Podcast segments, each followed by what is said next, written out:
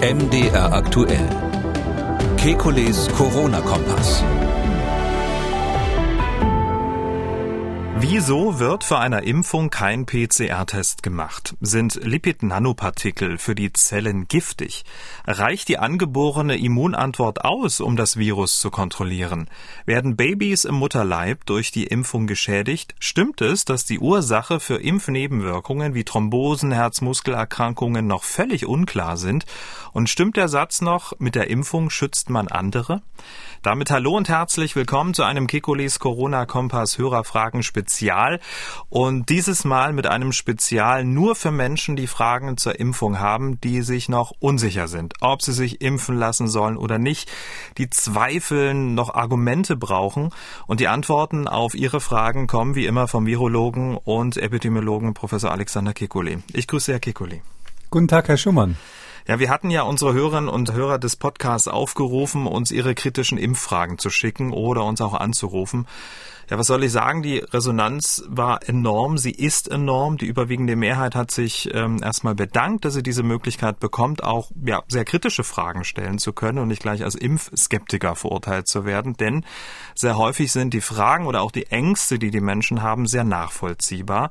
Wir nehmen uns jetzt äh, die Zeit. Und ähm, dass diese Ängste der Menschen sehr nachvollziehbar sind, zeigt auch das Beispiel dieser Hörerin, ähm, die Erika hat angerufen und ihre Situation folgendermaßen geschildert. Geht ein bisschen länger, aber damit wir auch alle nachvollziehen können, was ihre Sorgen sind. Ich habe Multiple Sklerose und LHON, also einen genetisch bedingten Sehnervenschwund. Da ich leider sehr schlechte Erfahrungen gemacht habe mit Ärzten, die sich nicht um die Diagnosen haben kümmern wollen und somit viele Monate und auch bei der MS Jahre vergangen sind, ehe eine Diagnose gestellt wurde und ich von Neurologen auch nach Hause geschickt wurde, nach, mit dem Motto, kommen Sie wieder, wenn die Beschwerden schlimmer sind. Schlimmer hätte es nur noch sein können, im Rollstuhl sitzen und gar nicht mehr gehen können, nachdem ich vorher noch joggen konnte. Und joggen, walken, gehen ging gar nichts mehr. Da ich mit dieser schlechten Erfahrung nicht bereit bin, diese Impfstoffe zurzeit zu akzeptieren, die ja auch schwere neurologische Autoimmunerkrankungen wieder hervorrufen können, bleibe ich im Moment noch ungeimpft und hoffe, dass die Firma Novavax, der Impfstoff von Novavax, besser ist und vielleicht nicht so schwere Autoimmunerkrankungen und neurologische Erkrankungen auslösen kann. Aber mich ärgert es immer wieder sehr, dass immer nur auf ungeimpfte geschimpft wird, denn wir haben auch berechtigte Sorgen vor diesen Impfstoffen. Tja, berechtigte Sorgen. Und ich persönlich finde, am Beispiel Erika sieht man, dass diese Sorgen sich ja auch aus ganz vielen Faktoren zusammensetzen. Ne? Da ist ähm, das eigene Krankheitsbild, dann haben wir noch die eigenen Erfahrungen mit Medizinern und Informationen, die man vielleicht gar nicht so richtig einordnen kann. Ne? Ja, das ist natürlich immer so. Medizin ist ja was sehr Persönliches, Gesundheit ist was sehr Persönliches. Und da lässt natürlich jeder das einfließen, was er erlebt hat, ob er an Ärzte, ob er Ärzten vertraut, ob er gute Erfahrungen oder schlechte Erfahrungen gemacht hat. Und das muss man einfach zugestehen, dass das ein Teil der Entscheidungsbildung ist. Ja, die, die Menschen sind nicht ähm, alle rational und da würde ich mich sogar mit einnehmen, obwohl ich ähm, natürlich als Virologe relativ tief in der Technik und Wissenschaft stecke. Aber am Ende des Tages ähm, entscheidet man einen Teil aus dem Bauch heraus. Das ist ganz normal. Also hier jetzt mal konkret, also das Misstrauen gegen Ärzte, die jetzt die Multiple, Multiple Sklerose spät äh, diagnostiziert haben, da kann ich jetzt jetzt nicht so viel zu sagen. Das ist manchmal eine schwer ähm, diagnostizierbare Erkrankung. Und ja, es ist eine Autoimmunerkrankung. Und wie bei allen Autoimmunerkrankungen muss man natürlich als Arzt dann die Frage beantworten, wenn ich mich impfen lasse mit diesen modernen Impfstoffen, habe ich dann ein besonderes Risiko, ähm, weil ich ja eine Autoimmunerkrankung habe, da gibt es ja ganz viele, ähm, habe ich dann ein besonderes Risiko, dass die sich verschlimmert. Da kann man von anderen Impfungen sagen, wir sehen tatsächlich manchmal durch die, sage ich mal, Stimulation des Immunsystems, die immer gewollt ist bei jeder Impfung, also diese Reaktogenität, da sehen wir tatsächlich manchmal eine vorübergehende Verschlechterung der, sage ich mal, Laborwerte für die Autoimmunerkrankung. Das ist, das gibt's manchmal tatsächlich, dass sozusagen das Immunsystem im Moment durcheinander kommt durch so eine Impfung. Nicht nur bei den ähm, Covid-Impfungen, sondern auch bei anderen. Ähm, es ist aber so, dass ich absolut keinen Fall kenne, wo das ähm, ähm, nicht reversibel wäre. Das heißt also, man sieht, dass sich manchmal Ausbrüche von oder Verschlechterungen von Autoimmunerkrankungen ergeben. Ähm, das ist aber nach ein paar Wochen wieder normal. Und ich erwarte nicht, dass irgendwie sich hier jetzt diese neue Vakzine anders verhält, weil die, die Stimulation des Immunsystems, dieses Grundprinzip, dass es hier einen Schubser fürs Immunsystem gibt, damit es ähm, diese Antikörper und die T-Zellen produziert gegen das neue Virus SARS-CoV-2, das ist ja das gleiche Prinzip überall. Das kommt da nicht drauf an, auf welche Weise man das macht. Jetzt hat ähm, die Erika ja auch noch ähm, gesagt, dass sie auf den Impfstoff von Novavax ähm, wartet, Proteinimpfstoff. Ähm, was kann man da zum Stand der Dinge sagen, um die Erika zu beruhigen? Ja, also da gibt's zwei Sachen zu sagen. Das eine ähm, ist, ich äh, bin ehrlich gesagt auch bisschen traurig, dass äh, Novavax so lange braucht jetzt. Die haben Produktionsprobleme gehabt. Die haben wirklich ein sehr gutes Produkt. Das ist auch in den Studien, äh, sieht das gut aus. Aber die ist eine kleine Firma, die ähm, jetzt bisher noch keinen so starken Partner an der Seite hatte, wie zum Beispiel Pfizer bei BioNTech an der Seite steht. Ähm, und ähm, deshalb sind die so auf der Strecke, wo es dann um das, ne, das was wir Scaling Up nennen, ähm, ein bisschen schwach auf der Brust. Das heißt also, die müssen das, was sie im Labor hergestellt haben, im kleinen Maßstab, jetzt wirklich im industriellen Maßstab herstellen. Und da gibt's Probleme. und äh, man hört jetzt, dass das in letzter Zeit trotzdem endlich auf der Zielgeraden ist, aber es wird wird auf jeden Fall das erste Quartal nächsten Jahres, bis der Impfstoff überhaupt verfügbar ist. Und wann es den dann in Europa geben wird, das, das hängt ein bisschen von den Verträgen ab. Ähm, ich will aber vielleicht eine Sache dazu sagen. Es ist so, das ist ein Impfstoff, der auf der klassischen Methode beruht. Also das ist ein Protein, was speziell hergestellt wurde, natürlich künstlich hergestellt wurde. Ähm, und der, der hat aber auch, äh, wie alle Proteinimpfstoffe dann oder wie die meisten Proteinimpfstoffe, einen Wirkverstärker mit drin ein, Adjuvans. Äh, bei Novavax speziell ist es ein Adjuvans, was schon erprobt ist. Das ist so ein sogenanntes Saponin, da haben wir, glaube ich, schon mal drüber gesprochen. Ähm, es kommt ursprünglich aus dem Südaf äh, südamerikanischen Seifenbaum. Ähm, das ist relativ gut erprobt als, als Wirkverstärker. Aber das macht natürlich auch so eine Reaktogenität, ganz absichtlich. Man gibt es dazu, weil das Protein alleine äh, quasi zu schlapp wäre, die Immunantwort richtig anzuschubsen. Und deshalb ist bei diesen äh, Proteinimpfstoffen, anders als bei den RNA-Impfstoffen, absichtlich so ein Adjuvans mit dabei. Und ähm, da gibt's gerade bei denen, die Impfstoffen kritisch gegenüberstehen, ja auch dann immer so die Befürchtung, ob das Adjuvans irgendwie das Immunsystem kaputt macht und so weiter. Oder wenn man jetzt Multiple Sklerose hat, die, die Sorge, dass da, ähm, äh, sage ich mal, die äh, zeitweise die, die ähm, Autoimmunreaktion zu, zu stark angestoßen werden könnte. Hm. Das, das gleiche Problem gibt's dort im Prinzip auch. Okay, das, äh, was würde das jetzt für die Erika und alle MS-Patienten auch bedeuten, die jetzt äh, auf den Novavax-Impfstoff ähm, ähm, sehnlich warten, weil sie eben vor den mRNA-Impfstoffen eben noch ein bisschen Angst haben, skeptisch sind? Ähm, mit anderen mhm. Worten, das ist gar nicht so der Heilsbringer. Also ähm, ich glaube, wenn man eine Autoimmunerkrankung hat, ähm, Multiple Sklerose äh, gehört ja zu diesen, gibt es aber auch andere, zum Beispiel Hashimoto, so eine äh, Schilddrüsenerkrankung, wo es Antikörper gegen die Schilddrüse gibt. Ich höre das relativ oft, dass diese Menschen besonders ähm, sensibel sind, was Impfungen angeht. Äh, da ist aber der Unterschied zwischen einem adjuvantierten Impfstoff und diesem RNA-Impfstoff gar nicht mal so groß. Das ist vielleicht quantitativ ein kleiner Unterschied, das wissen wir nicht genau, aber es ist kein qualitativer Unterschied. Also es ist nicht eigentlich echt was anderes. Ähm, der Grund, auf einen Proteinimpfstoff zu warten, wäre eher, wenn man dieses, die letzten nicht ausgeschlossenen Risiken ähm, von unbekannten Effekten der RNA-Impfstoffe ausschließen will. Weil wir natürlich diese Impfstoffe, da geht, führt ja kein Weg dran vorbei, ähm, die haben wir noch nicht lange. Die testen wir zwar sehr, sehr intensiv an, an hunderten Millionen Menschen, aber noch nicht lange. Und wenn jemand sagt, okay, ich nehme nichts, was nicht mindestens fünf Jahre getestet wurde, äh, dann äh, muss man sagen, muss er auf einen klassischen Proteinimpfstoff warten.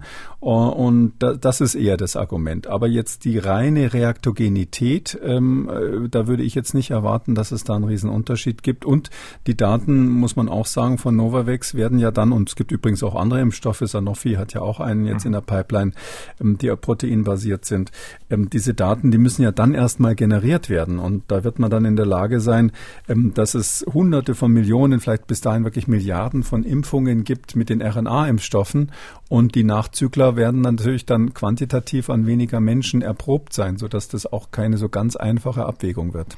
Und über die Unknown Unknowns der mRNA-Impfstoffe werden wir noch im Verlauf der Sendung sprechen. Die Frau Edler hat gemailt und sie schreibt, Milliardenfach werden Menschen ohne vorherige Untersuchung einem medizinischen Eingriff unterzogen. Damit meint sie die Covid-19-Impfung. Äh, einem Eingriff unterzogen, der das Immunsystem des menschlichen Körpers irreversibel verändert, um ein neues lebensgefährliches Virus abzuwehren. Jetzt kommt Ihre Frage. Warum werden Impflinge nicht vorher einem PCR-Test unterzogen, um sicherzustellen, dass nicht in eine asymptomatisch virusinfektiöse Person geimpft wird? Viele Grüße, Frau Edler. Mhm. Also ähm, äh, ja, da muss ich äh, zuerst dazu sagen, ähm, ja, irreversibel verändert, das klingt so dramatisch. Klar, also wenn man geimpft ist, hat man im Idealfall lebenslang eine gewisse Immunität und wenn Sie das jetzt sozusagen formal bewerten, sagen Sie, da ist ein, ein, ein irreversibler Eingriff äh, erfolgt. Ähm, aber in diesem dramatischen Ton würde ich das jetzt nicht unterschreiben, sondern äh, so gesehen ist ja quasi auch ähm, jede kleine Narbe, die Sie sich zuziehen, wenn Sie sich das Knie anhauen, ein irre, irreversibler Eingriff. Ähm, das ist, ist vielleicht von der Wortwahl so sehr, sehr dramatisch. Ja, äh, die, der, der Kern der Frage ist ja, ähm, ist es gefährlich, äh, jemanden, der unbemerkt infiziert ist, zu impfen. Mhm. Die Frage haben wir ganz oft. Also das gibt's bei anderen Impfungen auch. Äh, muss man vorher testen, ob jemand das Virus schon hat, wenn man dem zusätzlich jetzt noch diesen Impfstoff gibt. Gibt's in vielen anderen Situationen auch. Und da ist die Antwort, wir kennen wirklich in der Virologie kein einziges Beispiel, wo das ein Problem wäre. Weil äh, wenn der Organismus quasi schon dabei ist, das gleiche Virus abzuwehren, das Immunsystem schon aktiviert ist, in dem Fall gegen SARS-CoV-2, das, das Coronavirus, äh, und man kommt dann mit so einem Impfstoff, der produziert dann noch so ein paar Spike-Proteine extra. Ähm, das ist eine Situation, das merkt das Immunsystem kaum. Also das ist dann sowieso schon voraktiviert. Das hat dann wahrscheinlich zu dem Zeitpunkt dann schon Antikörper oder zumindest die angeborene Immunantwort ist schon auf vollen Touren durch das Virus selber. Und da werden dann halt diese, diese durch die Impfung generierten Spike-Proteine einfach nur schneller weggefangen. Ähm, vielleicht gibt es noch einen Zusatzeffekt in dem Sinn, dass die Immunantwort etwas breiter ist. Also also nicht nur genau das eine Virus, mit dem man gerade infiziert wurde und nicht nur genau das eine, äh, den, den, das eine Virus, gegen das der Impfstoff äh, generiert wurde, äh, betreffen, sondern etwas breiter aufgestellt sind.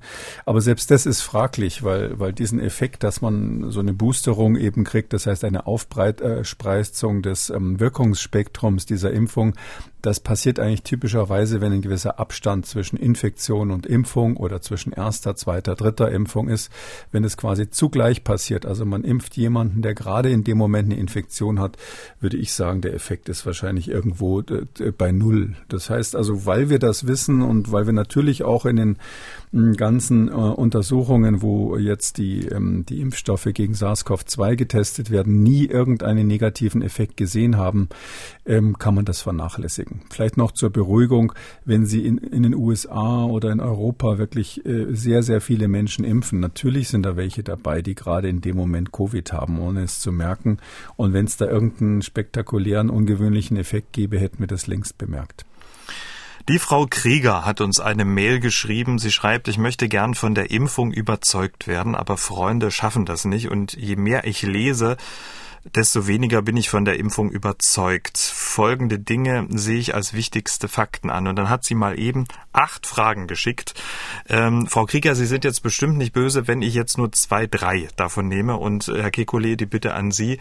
Kurze Frage und einigermaßen kurze Antwort. Ähm, okay. Einigermaßen.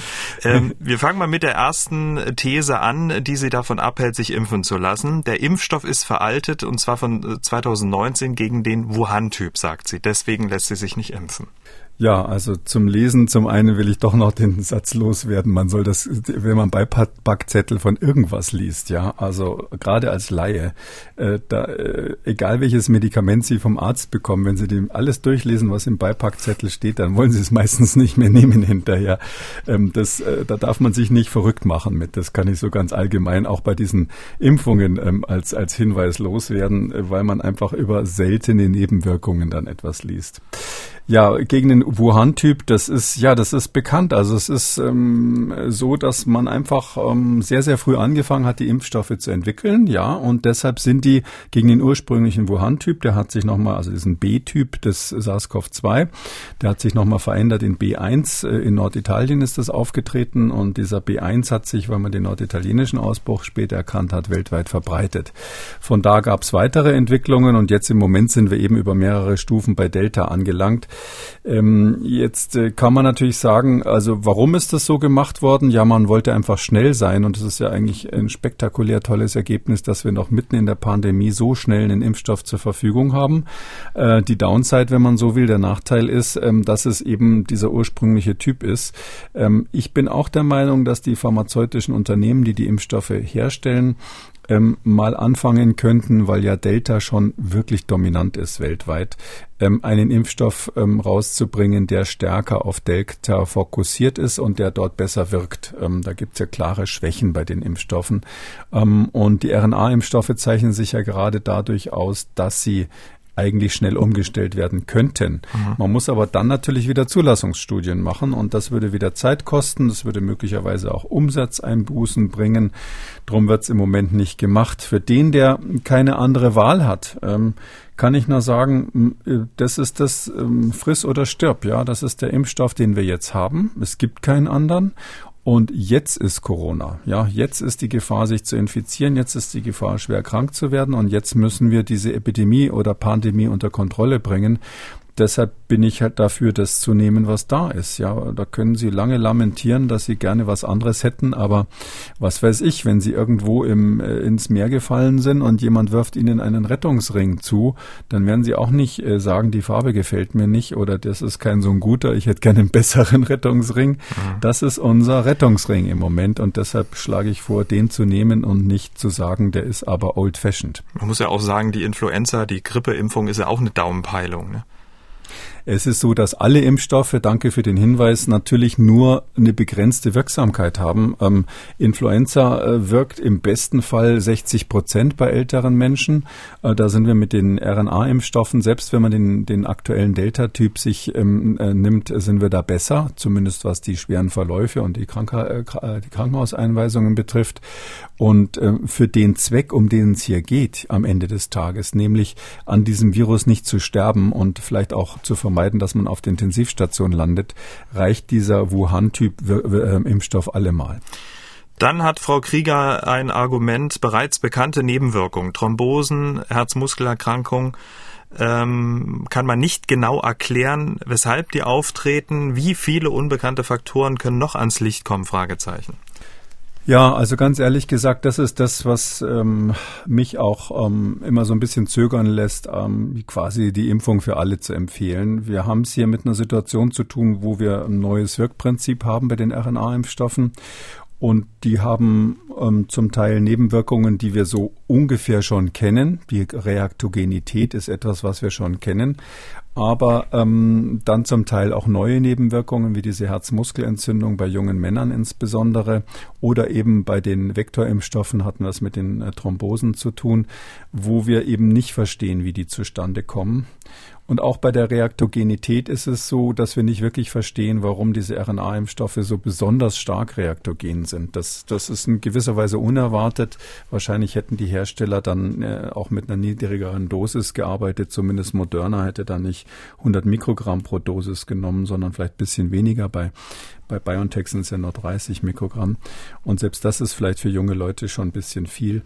Also daher äh, ist es in der Tat so, da haben wir Fragezeichen, das wissen wir nicht genau und da müssen wir uns langsam rantasten. Ähm, was ich vielleicht zur Beruhigung sagen kann, ähm, obwohl dieses Argument immer stimmt, dass es diese Unknown Unknowns gibt, ja, diese Unbekannten, von denen man keine Vorstellung hat, ob man sie vielleicht in zwei, drei Jahren äh, entdeckt es ist ja so, auch auch seltene Nebenwirkungen und auch Langzeitnebenwirkungen treten ähm, zum Teil dann auch mal früher auf. Also wenn Sie eine späte Nebenwirkung eines Medikaments oder eines Impfstoffs haben, die typischerweise, sage ich jetzt mal, um den Teufel an die Wand zu malen, erst nach zwei, drei Jahren bemerkt wird, dann gibt's immer einzelne, dann wiederum seltenere Fälle, wo man das früher sieht. Das ist nicht so, dass so eine Nebenwirkung quasi automatisch da so einen Mindestzeitablauf hat, bevor sie zum ersten Mal auftritt, sondern wenn Sie ganz, ganz viele Menschen impfen, und das machen wir ja gerade, ist einfach die Erfahrung in der Medizin, dann würden Sie ein paar finden, wo Sie das sehr frühzeitig schon mal sehen.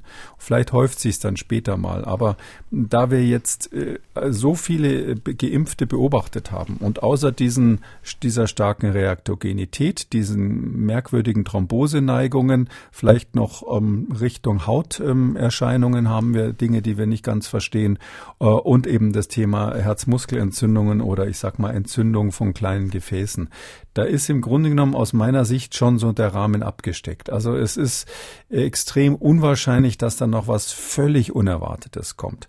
Aber ja, ich sage extrem unwahrscheinlich, das heißt natürlich zugleich ausschließen kann man es nicht.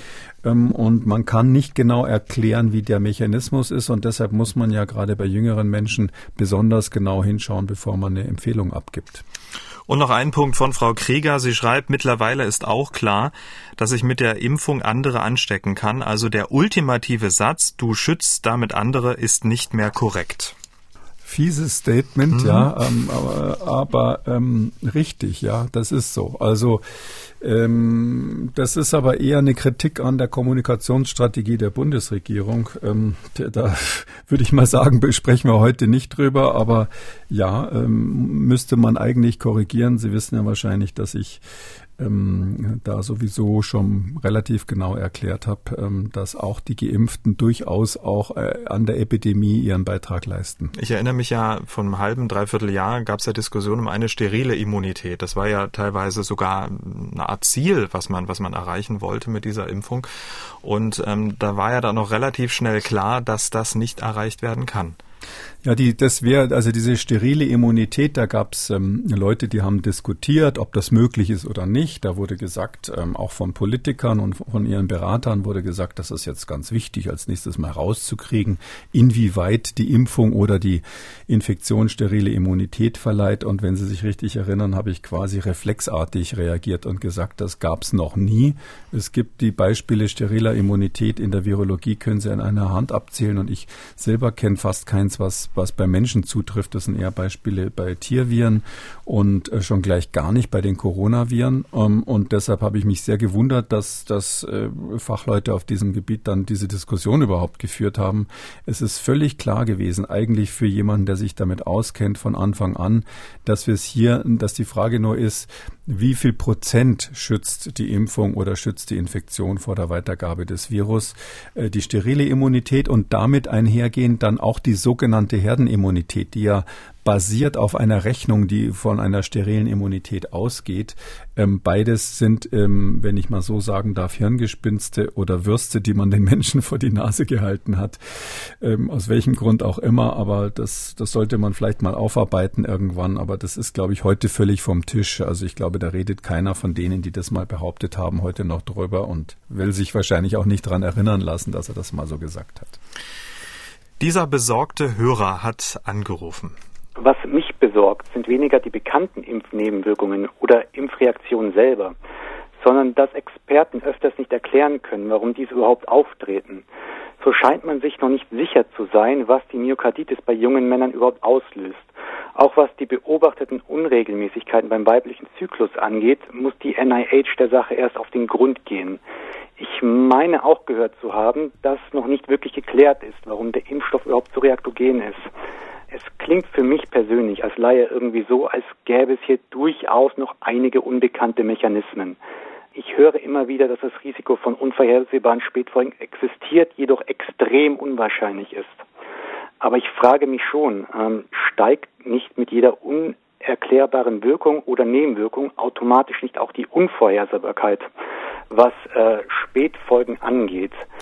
Interessante Schlussfolgerung. Ja, das ist ja quasi so, als hätte er meine letzte Antwort mhm. gehört.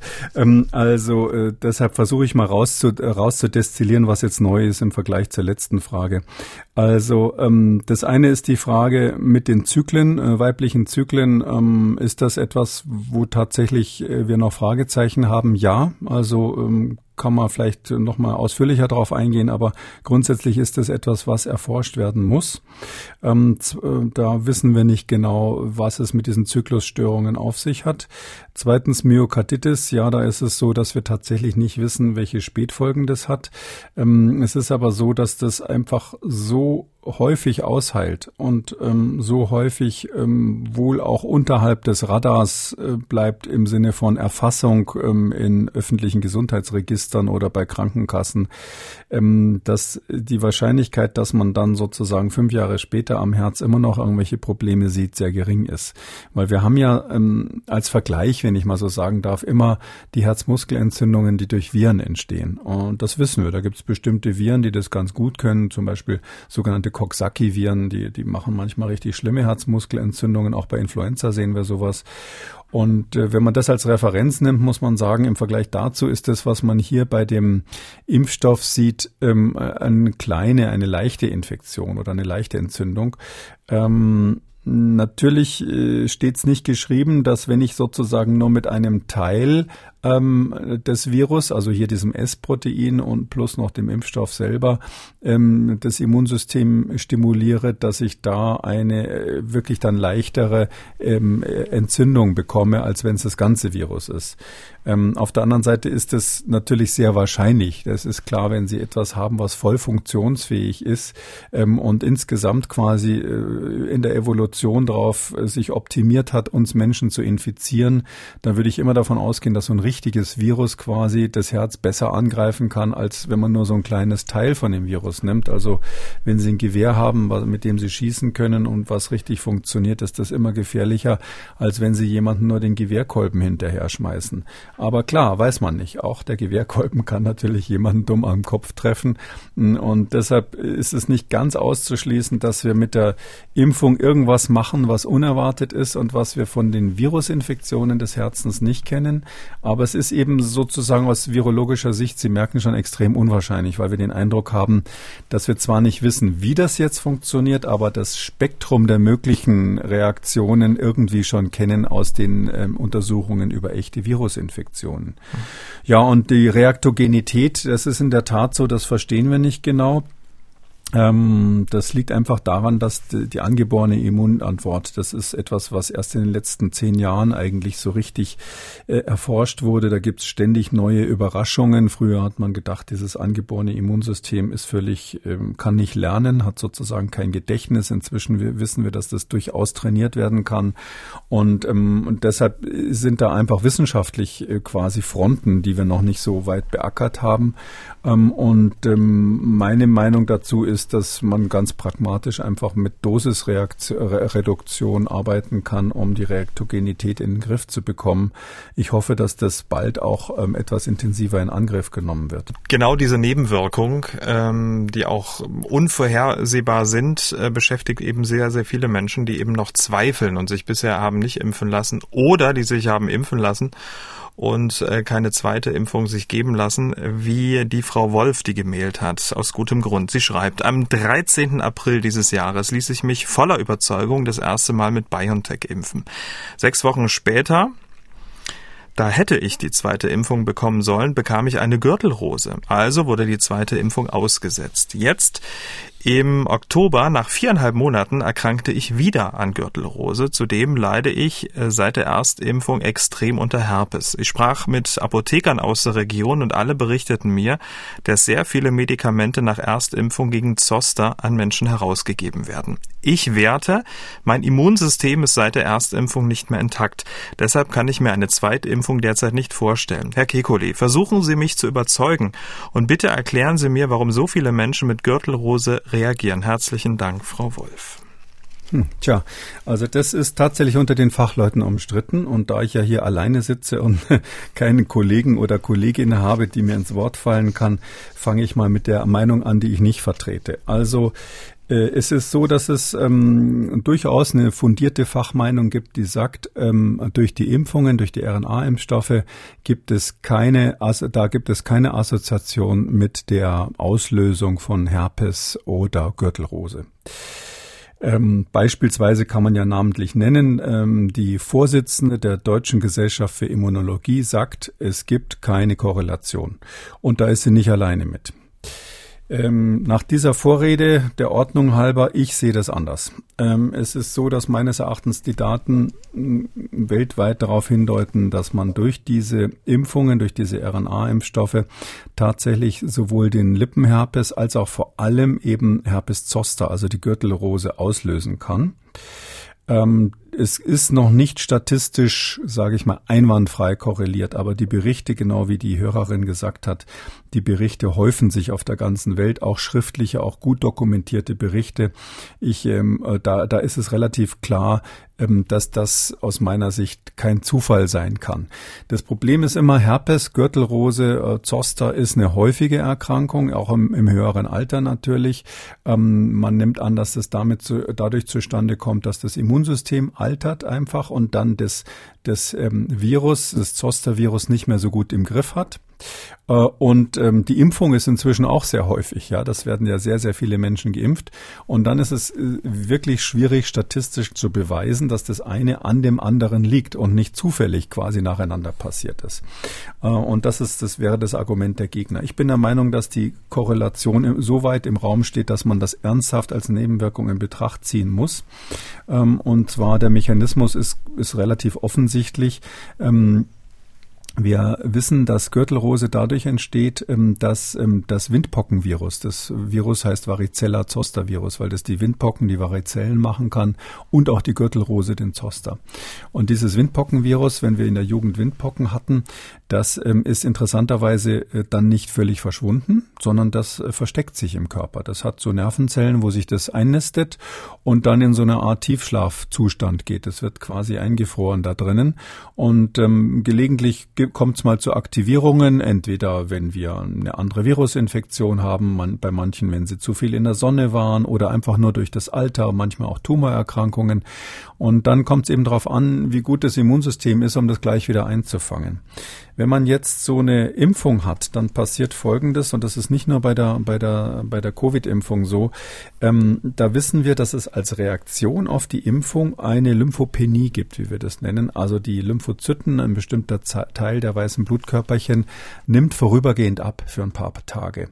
Ähm, das ist etwas, das nennen wir dann Impfungs, ähm, sozusagen impfungsgetriggerte Immunmodulation oder auch Immunreprogrammierung ist so der neuere Ausdruck dafür. Das heißt also, wir wissen, dass durch die Impfungen ähm, das Immunsystem quasi umschaltet in, einer, in, in einen anderen Modus, wo es ähm, äh, speziell diesen Impfstoff dann erstmal verarbeiten will und möglicherweise dann andere Dinge außer Acht lässt. Das ist so die eine Theorie. Wir stellen aber fest, jedenfalls unterm Strich, dass nicht nur bei dieser Impfung, das gibt es auch bei Masernimpfung zum Beispiel, ganz intensiv auch untersucht bei Influenza-Impfungen, dass es dann im Ergebnis zu einem Abfallen dieser Lymphozyten kommt. Und wir wissen, dass in dem Zusammenhang eben manchmal so ähnlich wie bei einem gealterten Immunsystem es zur Reaktivierung von Varicella Zoster Virus kommt, also dann zu dem, zu dem Zoster, zur Gürtelrose.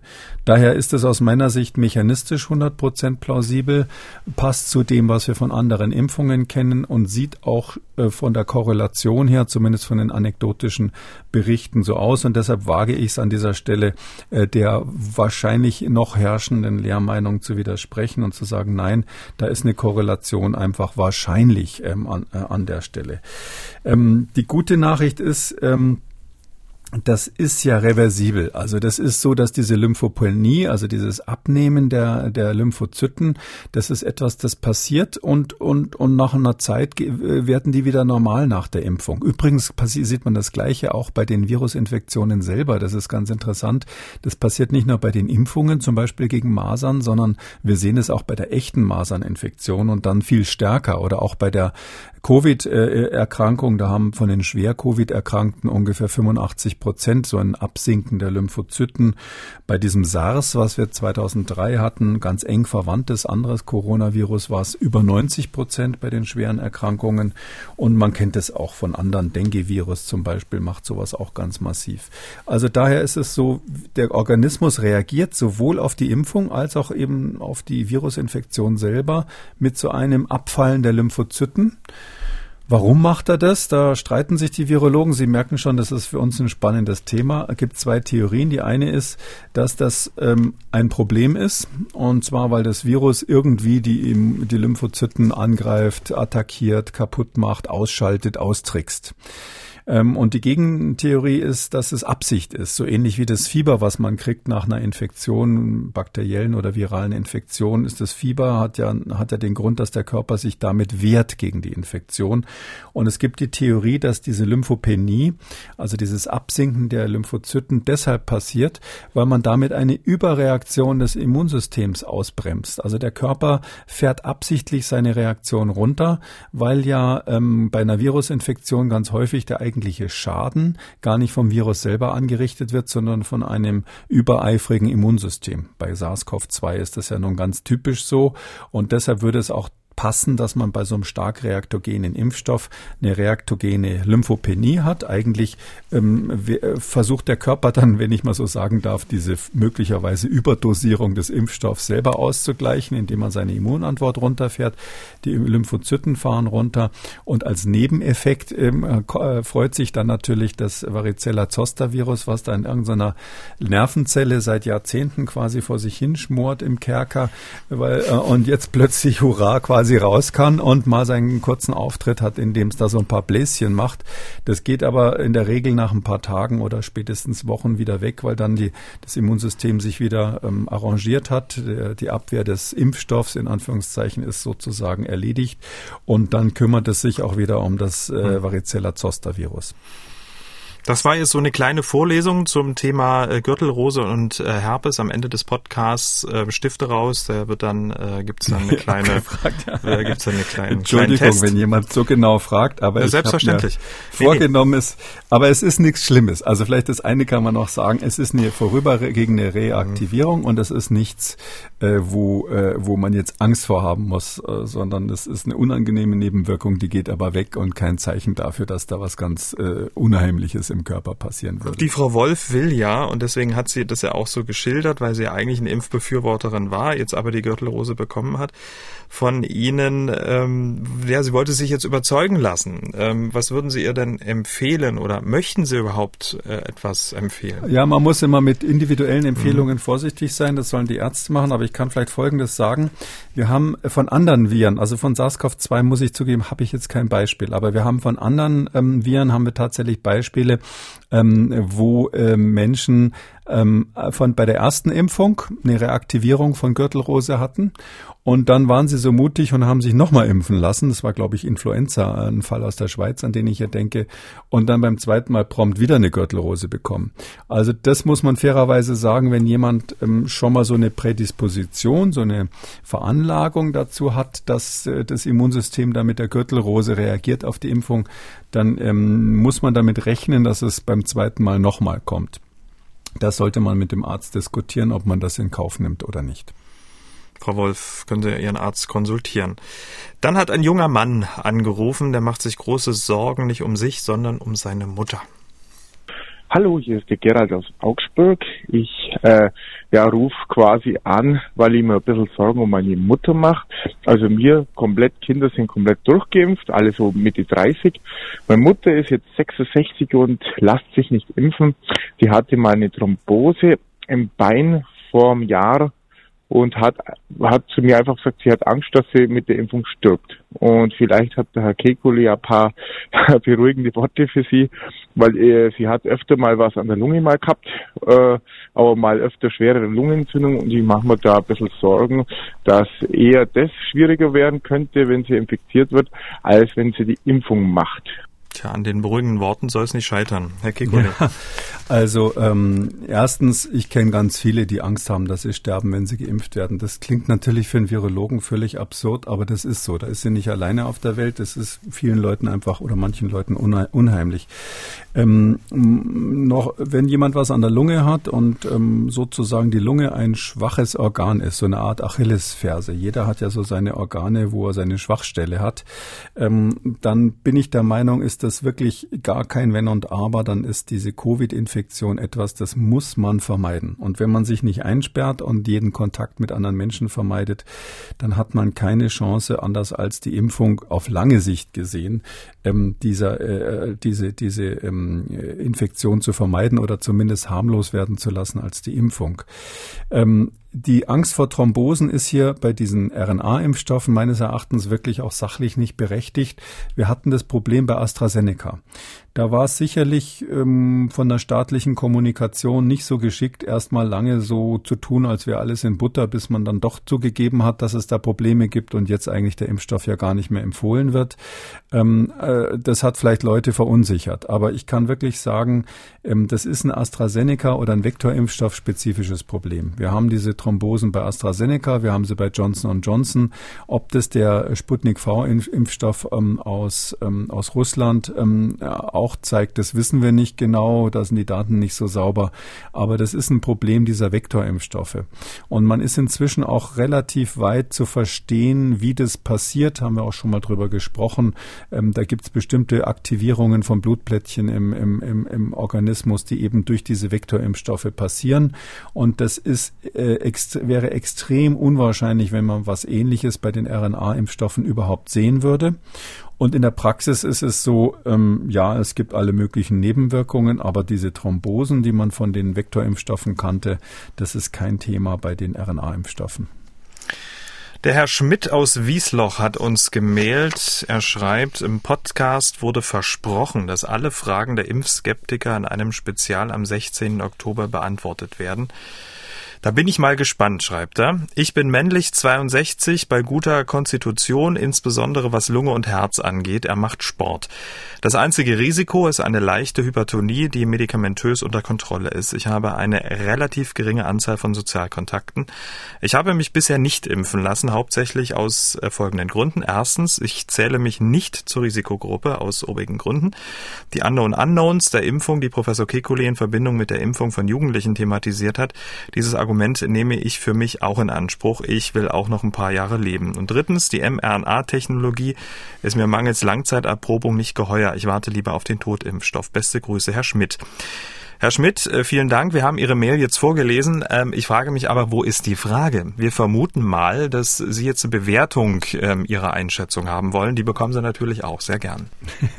Ja, also ähm, das ist schwierig. Also die Unknown Unknowns mit 62, ich meine natürlich damit immer Dinge, die, sage ich mal, bei jungen Leuten irgendwie in die Zukunft reichen. Ähm, das heißt, äh, wenn man nochmal selber Kinder bekommt und ähnliche Dinge zum Beispiel. Das kann natürlich äh, beim 62-jährigen Mann durchaus auch noch auf der To-Do-Liste stehen. Ähm, da ist dann die Frage, ob man da jetzt irgendwas überhaupt rein theoretisch sich denken könnte, wo es Probleme geben könnte je kürzer die Lebenserwartung, desto geringer sozusagen auch das Feld der Unknown Unknowns. Das werden dann einfach weniger, dadurch, dass es weniger Möglichkeiten von Problemen natürlich gibt. Ähm, aber ja, das kann man sagen. Ich will einfach äh, wirklich alles verstehen und wenn ich nicht alles verstehe bei dem Impfstoff, dann will ich den nicht haben. Ähm, ich höre dieses Argument relativ häufig so in dieser Richtung. Dazu muss ich sagen, wir diskutieren jetzt bei Corona die Sachen ja sehr, sehr im Detail. Und das ist ja auch richtig, dass die, die Gesellschaft ist ja extrem aufmerksam geworden auf diese medizinisch-wissenschaftlichen Fragestellungen. Aber wir haben bei fast jedem Medikament, was wir nehmen, Unknown Unknowns. Wenn uns der Arzt einen Blutdrucksenker verschreibt, so wie ich es verstanden habe, nimmt der Herr Schmidt einen, mhm. ähm, dann ist es auch so, dass es da Dinge gibt, die nicht erprobt sind, die irgendwann mal rauskommen können. Und die Liste der Medikamente, die dann nach zwei, drei, vier Jahren wieder vom Markt genommen wurden, weil man irgendwas gefunden hat, was so schlimm ist, dass die Zulassung sogar zurückgenommen wurde, die ist wirklich lang. Das heißt, man muss sich ähm, davon losmachen, dass man in der Medizin alles hundertprozentig steuern könnte. Und ich selber glaube auch, dass man sonst im Leben nicht jedes Risiko hundertprozentig vermeiden kann. Deshalb schaue ich immer auf die andere Seite der Waagschale. Und da ist es ja so, wenn man 62 Jahre alt ist, und das ist jetzt sozusagen der Fehler, ähm, äh, die Fehlannahme bei, bei unserem Hörer, dann kann man nicht sagen, ich gehöre nicht zur Risikogruppe, sondern es gibt wirklich 62-Jährige, und da kann ich aus eigener Erfahrung sogar in meinem persönlichen um Umfeld ähm, sprechen. Es gibt 62-Jährige, die waren vorher völlig sportlich, äh, völlig gesund und sind nicht nur auf der Intensivstation gelandet wegen Covid, sondern dran gestorben. Ich habe jetzt gerade einen aktuellen Fall, der ist nicht in Deutschland passiert. Da hat jemand, der äh, sportlich jung äh, war, ähm, kein Übergewicht hatte, keine Risikofaktoren, ähm, der hat ähm, durch Thrombosen zunächst ein Bein verloren, dann hat er einen Hirnschlag gehabt, ist halbseitengelähmt und das Ganze als Folge von Covid und die Frage, ob er es überlebt, ist noch offen. Das äh, will jetzt sonst, sonst mache ich nicht gerne so Angst, mhm. aber es gibt solche Fälle. Und wenn jemand dann schreibt, ich gehöre nicht zur Risikogruppe, dann sage ich, auf der Seite der Waagschale stimmt's einfach nicht. Und wenn ich jetzt sozusagen so eine Balance habe, auf der einen Seite ein gewisses Risiko, dass es mir dann doch, dass ich dann doch aus Gründen, die man nicht genau versteht, zu denjenigen gehören könnte, die echt ein Problem mit der Covid-Infektion bekommen und auf der anderen Seite natürlich irgendwelche anderen Unknowns bei der Impfung habe, dann sage ich halt, bei, bei jemand mit 62 ist nach meiner Überzeugung jedenfalls grundsätzlich äh, die Antwort besser impfen. Bei jemand mit 22 ist die Frage schon viel schwieriger zu beantworten oder bei jemandem mit 15. Aber ähm, ich glaube, in dem Alter ist es, ist es so, dass man nicht wegen Dingen, die man überhaupt nicht kennt ähm, und die ja zum allgemeinen Lebensrisiko immer gehören, ähm, jetzt sozusagen es äh, die, die Impfung sein lässt. Sonst, sonst dürften sie ja gar nicht mehr aus dem Haus gehen. Ein Anon Anon wäre ja auch ein, ein uh, unerwarteter Dachdecker, der auf ihrem Haus steht, wenn sie gerade zur Tür rauskommen und den Hammer fallen lässt in dem Moment. Ähm, es gibt immer Dinge im Leben, die, mit denen haben sie partout nicht gerechnet. Und ja, äh, manchmal treten die ein, aber wir hoffen ja doch alle, dass wir alt werden. Und, und der beste Weg zum Altwerden ist in dem Fall, in dieser Situation impfen lassen. So, Herr Schmidt, wir haben Ihre Mail vorgelesen und äh, Ihre Annahmen bewertet. Diese Hörerin hat angerufen und sie ist verzweifelt. Ich habe furchtbare Angst, mich impfen zu lassen, weil im Bekanntenkreis doch äh, schwere Nebenwirkungen mit Todesfällen aufgetreten sind. Ich selber bin auch vorerkrankt mit drei undichten Herzklappen durch eine Endokarditis und möchte, habe jetzt Angst, wenn ich mich impfen lasse, wiege nur 50 Kilo, dass es vielleicht zu einer Überreaktion kommen könnte und wie dann mein Herz reagiert. Zumal ich jetzt auf viele Sachen generell schon reagiere, Wetterwechsel und so. Und deswegen habe ich Angst, mich impfen zu lassen. Ich hätte vielleicht den Mut, mich nur einmal impfen zu lassen, aber das wird ja nicht anerkannt. Wie kann man solche Sachen in den Griff kriegen? Und ich, ich bin ja auch alleine zu Hause, wo mir keiner helfen kann wenn irgendwas passiert. Tja, eine Dame mit äh, ja. großer Angst. Ja, ich glaube, da ist sie nicht ganz alleine. Also es gibt viele Menschen, die dann einfach Angst haben, gerade weil sie andere Herzbeschwerden haben. Man muss sagen, diese Herzmuskelentzündung, Myokarditis, ist eine, wir wissen nicht genau, wie sie entsteht, aber es ist ein eigenes Krankheitsbild. Und das hat mit der Endokarditis, mit dieser Herzklappenentzündung, die die äh, Hörerin hat, ähm, absolut nichts zu tun. Also jemand, der eine Herzklappenentzündung hat, hat äh, kein höheres Risiko, diese Herzmuskelentzündung zu entwickeln, ähm, so dass man sagen muss, das ist subjektiv nachvollziehbar, dass man sagt, Mensch, ich hatte schon was am Herz, jetzt äh, lese ich da was von so komischen Nebenwirkungen. Aber das sind wirklich komplett zwei Paar Schuhe. Das hat nichts miteinander zu tun. Und es gibt auch überhaupt keine Korrelation zum Körpergewicht. Also weil jetzt jemand da sozusagen nur schlanke 50 Kilo wiegt, ist nicht die Wahrscheinlichkeit höher, dass es ihm, äh, dass er da diese Nebenwirkungen, äh, Nebenwirkungen nach der Impfung haben könnte. Im Gegenteil, ich würde jetzt so rein so von der Stimme, vom Alter her sagen, ähm, das äh, höchstwahrscheinlich ist es eine Dame gewesen, die also jetzt nicht ein, ein besonders hohes Risiko hat. Das sind ja junge Männer unter, unter 18 oder so, jetzt eine Herzmuskelentzündung zu bekommen. Was man schon sagen muss, muss, ist, dass Menschen, die einfach allgemein sensibel mit ihrem Körper sind und die bei Impfungen ähm, halt genau drauf achten, Mensch, tut mir das jetzt weh, wie schlimm ist es jetzt, die auch Angst vor den Schmerzen oder vor der Reaktion haben, die nehmen natürlich, das ist medizinisch bekannt, solche Dinge dann hinterher, wenn es dann eintritt, auch stärker wahr. Also jemand, der eher bereit ist, sowas zu ignorieren, der hat manchmal einen dick geschwollenen Arm nach der Impfung, egal was es ist, ob das jetzt Covid oder was anderes ist, und sagt, wieso ist doch nichts, den linken Arm kann ich zwar nicht heben, aber das wird schon wieder. Und jemand anders, der da sehr sensibel drauf ist, der leidet dann natürlich unter Umständen auch stärker. Drum würde ich schon sagen, es macht einen Sinn, sich sobald, soweit man es irgendwie kann, ähm, quasi die, die, die Ängste äh, so durch kleine Maßnahmen zu nehmen. Das eine finde ich ist immer ganz wichtig, dass man einen Arzt hat, der einem, dem man wirklich vertraut, der die Impfung macht. Aber würde ich nicht in so ein Impfzentrum oder ähnliches gehen. Ich meine, die sind sowieso großenteils außer Betrieb, sondern zu einem Arzt, wo ich weiß, der kümmert sich, der gibt mir vielleicht auch seine Handynummer, dass ich ihn anrufen kann, wenn ich dann irgendeine Reaktion habe und abends irgendwie äh, alleine zu Hause bin. Oder so weit zu gehen, dass man sagt, okay, wenn ich da solche Ängste habe, auch wenn ich jetzt äh, natürlich sagen muss, äh, die sind äh, fachlich nicht begründet, aber ähm, trotzdem würde ich so weit gehen und sagen, okay, ähm, am Tag nach der Impfung ähm, habe ich dann halt jemanden, ähm, der mich besucht oder mit dem ich schon vorher ausmache, dass der vielleicht bei mir zu Hause ist und sich kümmert. Durch solche kleinen Tricks kann man sich glaube ich, solche ähm, Ängste von solchen Dingen nehmen. Das gilt ja für alle medizinischen Eingriffe.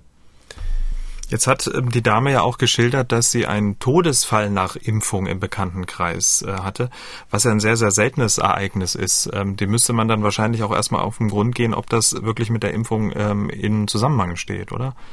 Naja gut, es gab Todesfälle natürlich nach der ähm, nach der AstraZeneca-Impfung, nach nach äh, BioNTech ist es so, dass also die die also Korrelation, also dass jetzt mhm. wirklich klar ist, dass es ein ursächlich ähm, davon ausgelöster Todesfall, das ist extrem selten. Also da kann man ja so zusammenfassen, also äh, durch die Myokarditis, durch die Herzmuskelentzündung, ähm, das kann man an einer Hand abzählen, wie oft da Leute dran gestorben sind. Ähm, das ist typischerweise eine harmlos verlaufende Myokarditis, aber klar, die kann auch mal irgendwelche Thrombosen machen oder sowas, in ganz seltenen Fällen dann bis zum, zum Herzschock oder ähnliches, aber wie gesagt, das sind dann wirklich in ganz Europa ganz, ganz wenige Fälle. Und was wir natürlich manchmal sehen, das muss man fairerweise sagen, sind Menschen, die allergisch sind, die haben dann so eine allergische Reaktion, also einen allergischen Schock. Ähm, das war früher eine gefürchtete Nebenwirkung und wenn ich jetzt irgendwo in, in der Wüste unterwegs wäre, hätte ich da auch Angst davor. Aber man muss sagen, in Deutschland, wo quasi an jedem Punkt der Republik der Rettungsdienst innerhalb von zehn Minuten da ist, üblicherweise, ähm, da ist selbst eine schwere allergische Reaktion etwas, was also fast immer beherrschbar ist. Das wirkt dramatisch, aber Zwei Tage später äh, haben die Ärzte das normalerweise durch Medikamente im Griff. Und auch diese allergischen Reaktionen sind extrem selten. Und ähm, mehr, mehr Gründe für Todesfälle, die relevant wären, gibt's eigentlich nicht. Also das sind ganz selten mal die Endokarditis, äh, diese allergischen Reaktionen ganz selten mal. Ähm, und deshalb würde ich sagen, bloß weil der Blitz da im Nachbarhaus eingeschlagen hat, ähm, ist die Wahrscheinlichkeit, selbst wenn es zusammenhängen sollte, ähm, ist die Wahrscheinlichkeit, dass es ausgerechnet mich dann als nächstes erwischt, extrem gering. So, ich hoffe, wir konnten äh, die Angst dieser Hörerin ein wenig nehmen. Herr Seibel hat uns gemailt, er hat geschrieben, ich habe vor einiger Zeit eine Veröffentlichung gelesen, die nachwies, dass mRNA der Impfung nicht am Injektionsort verbleibt, sondern in den Blutkreislauf übergeht. Nun meine Frage, ist es durch den Übergang möglich, dass zum Beispiel Zellen der Gefäßwände das S-Protein herstellen und somit vom Immunsystem angegriffen werden? Könnte hierdurch vielleicht sogar eine Infektion, die es bei leichtem Verlauf nicht in die Blutbahn schafft, weniger mögliche Nebenwirkungen oder Langzeitfolgen haben? Viele Grüße. Da macht sich einer Gedanken. Ja, das ist äh, sehr klug gedacht mhm. und wirklich, ähm, sage ich mal, äh, genau das, was die Fachleute auch diskutieren. Es ist ja so, dass bei leichten Verläufen ähm, so wie es aussieht, das Virus äh, gleich auf den Schleimhäuten platt gemacht wird. Ja, das ist insbesondere bei Kindern so. Die haben ein voraktiviertes Immunsystem auf den Atemwegsschleimhäuten. Da kommt das Virus daher und ähm, dann sagt das Immunsystem, du kommst mir gerade recht und das äh, Virus hat keine Chance, irgendwie überhaupt ins Blut zu kommen. Möglicherweise reagieren die gar nicht äh, immunologisch mit dem vollen Programm, weil die das auf der Schleimhaut des Virus schon erledigt wird. Ähm, Natürlich ist im Gegensatz dazu ein S-Protein, was man jetzt äh, spritzt, beziehungsweise die RNA spritzt, die dann dieses S-Protein generiert, ähm, ähm, im Körper drinnen und macht eine andere Art von Immunantwort. Ähm, und es ist so, dass die natürlich, ähm, da kann es im Einzelfall so sein, dass es dann Nebenwirkungen gibt in dem Sinn, wie der, wie der Hörer sich das genau richtig überlegt hat. Das äh, Virus, äh, der, der Impfstoff bleibt nicht am Injektionsort. Das meiste bleibt dort, das wissen wir, aber das ist ja durchaus untersucht worden, schon lange bevor man ähm, das am Menschen ausprobiert hat.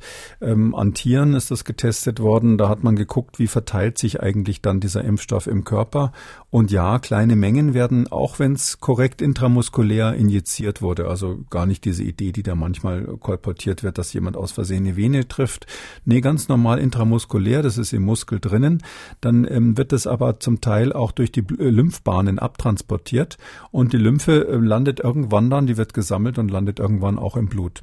Also dass ein Teil des, gar kleiner Teil dieses äh, Impfstoffs dann tatsächlich im Blut landet und von dort aus irgendwo hingehen kann und dann fängt dann zum Beispiel so eine ähm, äh, Zelle, die eigentlich eigentlich äh, die Innenwand der Gefäße austapeziert, also quasi die Tapete an der Innenwand der Zellen das sogenannte Endothel heißt das, die fangen dann plötzlich an, S-Proteine zu produzieren. Oder so eine Leberzelle produ produziert plötzlich so ein S-Protein vom, vom äh, SARS-CoV-2.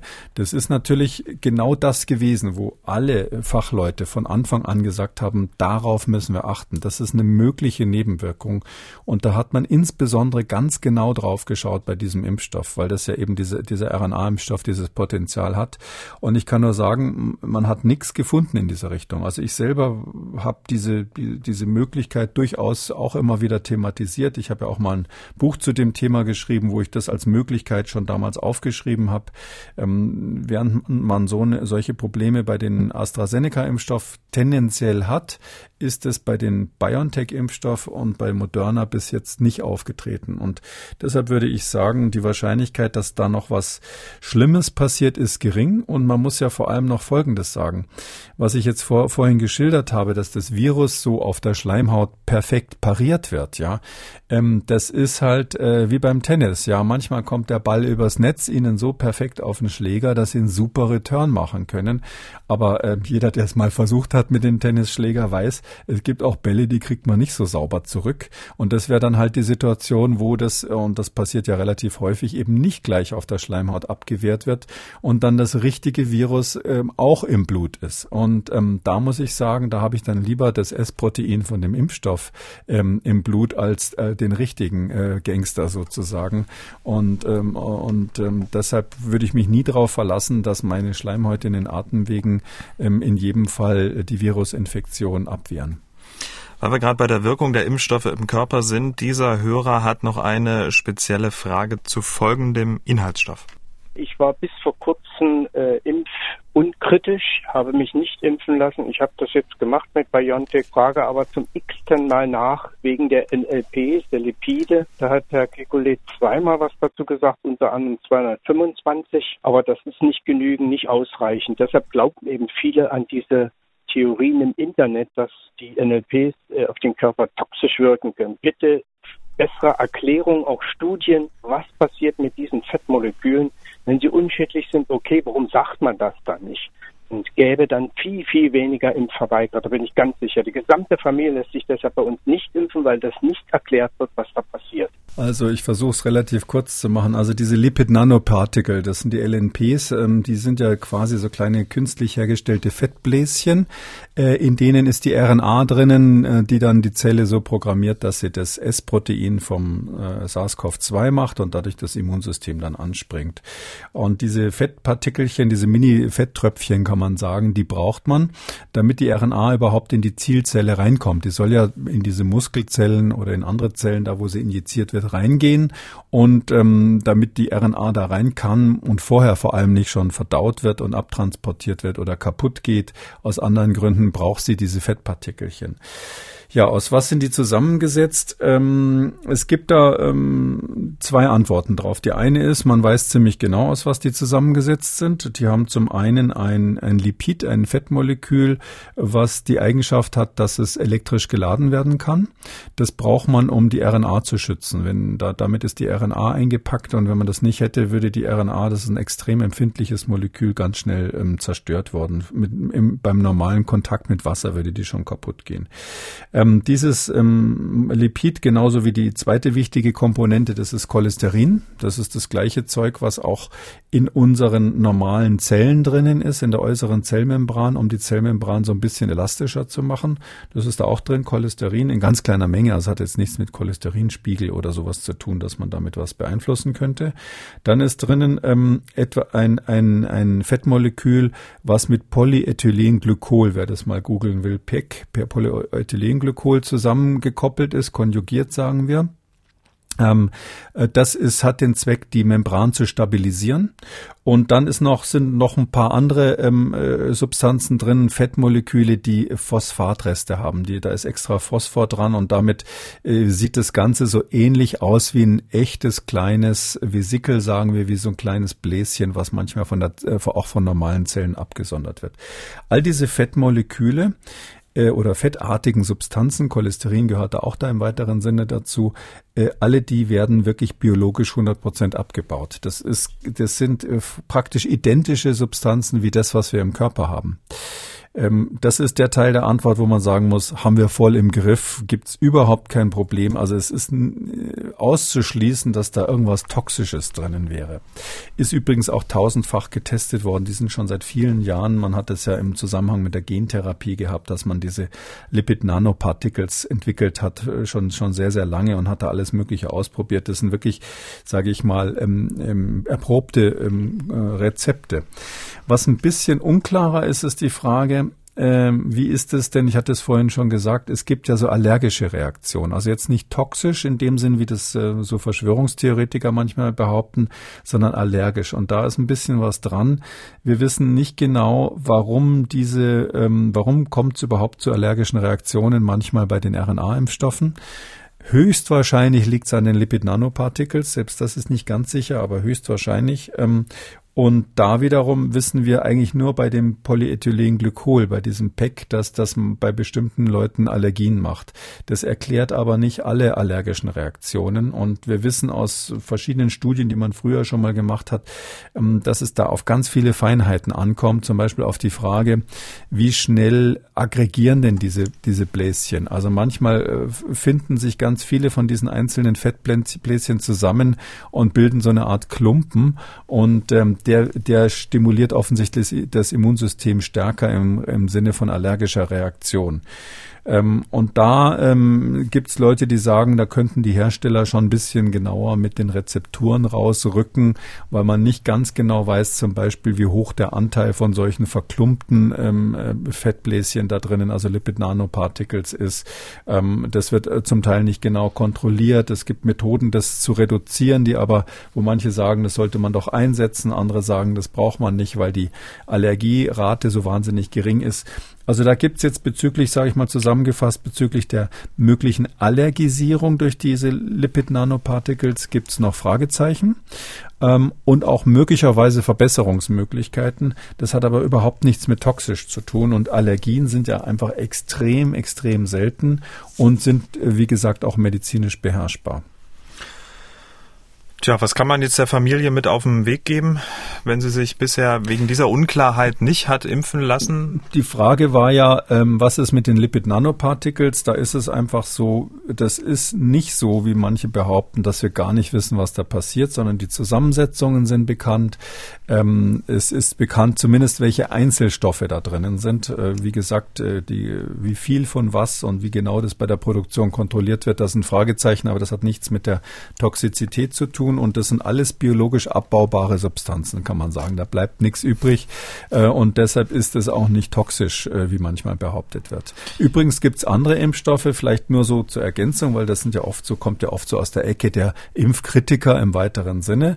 Es gibt durchaus andere Impfstoffe, ähm, wo, wo Substanzen drinnen sind, wo immer wieder diskutiert wird, ob die nicht ähm, auf die Dauer toxisch sein könnten oder ob es da irgendwelche Effekte gibt. Ähm, das hat aber eher dann was mit Adjuvantien, also diesen Wirkverstärkern Verstärkern zu tun und die sind eben gerade nicht drinnen in diesen äh, RNA-Partikeln, in diesen Lipid-Nanoparticles, weil man, man ahmt ja eigentlich einen Teil einer, einen biologischen Teil der Zelle nach, damit die freundlicherweise diese RNA aufnimmt. Und deshalb ist es eigentlich nichts Künstliches, sondern etwas, wenn Sie so wollen, naturidentisches, was man nachgebaut hat. Herr Keguli, darf ich Ihnen mal eine Frage so aus dem Alltag stellen? Vielleicht ja so, ja, ein, hauen Sie sie raus, so, ein, ja. so ein Vergleich, der vielleicht hinkt, aber den ich mir immer wieder frage, wenn wenn ähm, ja Fragen zu den Inhaltsstoffen von ähm, Impfstoffen kommen. Da wird ja wirklich alles auf die Goldwaage gelegt, was ich nachvollziehen kann. Es gibt ja eine gewisse Unsicherheit, man möchte was wissen. Jetzt der Vergleich. Wenn ich jetzt jeden Abend mein Feierabendbier trinke. Das wären dann, ich sag mal, fünf die Woche, dann am Wochenende vielleicht nochmal zwei, drei, also ich komme auf zehn Bier die Woche. Dann habe ich meinem Körper doch, also statistisch auch, auch medizinisch mehr geschadet, als das ein Impfstoff äh, im Laufe meines Lebens je schaffen würde, oder? Äh, oh, das ist statistisch ja. Also statistisch gesehen haben Sie das. Ich hoffe, Sie trinken nicht so viel Natürlich Bier. nicht. Aber, aber es gibt ja. wollte ich nur noch mal klargestellt haben. Aber ähm, ja, das stimmt. Äh, es ist natürlich einfach das Unheimliche. Ja, da spritzt jemand was in den Arm rein. Ja, weil alles, was man schluckt, da denkt man ja irgendwie als Mensch, das wird dann schon unten auf die eine oder andere Weise wieder rauskommen, wenn es schlecht ist. Und äh, was so in den Arm gespritzt wird, das da hat man das Gefühl, das ist dann drinnen und bleibt.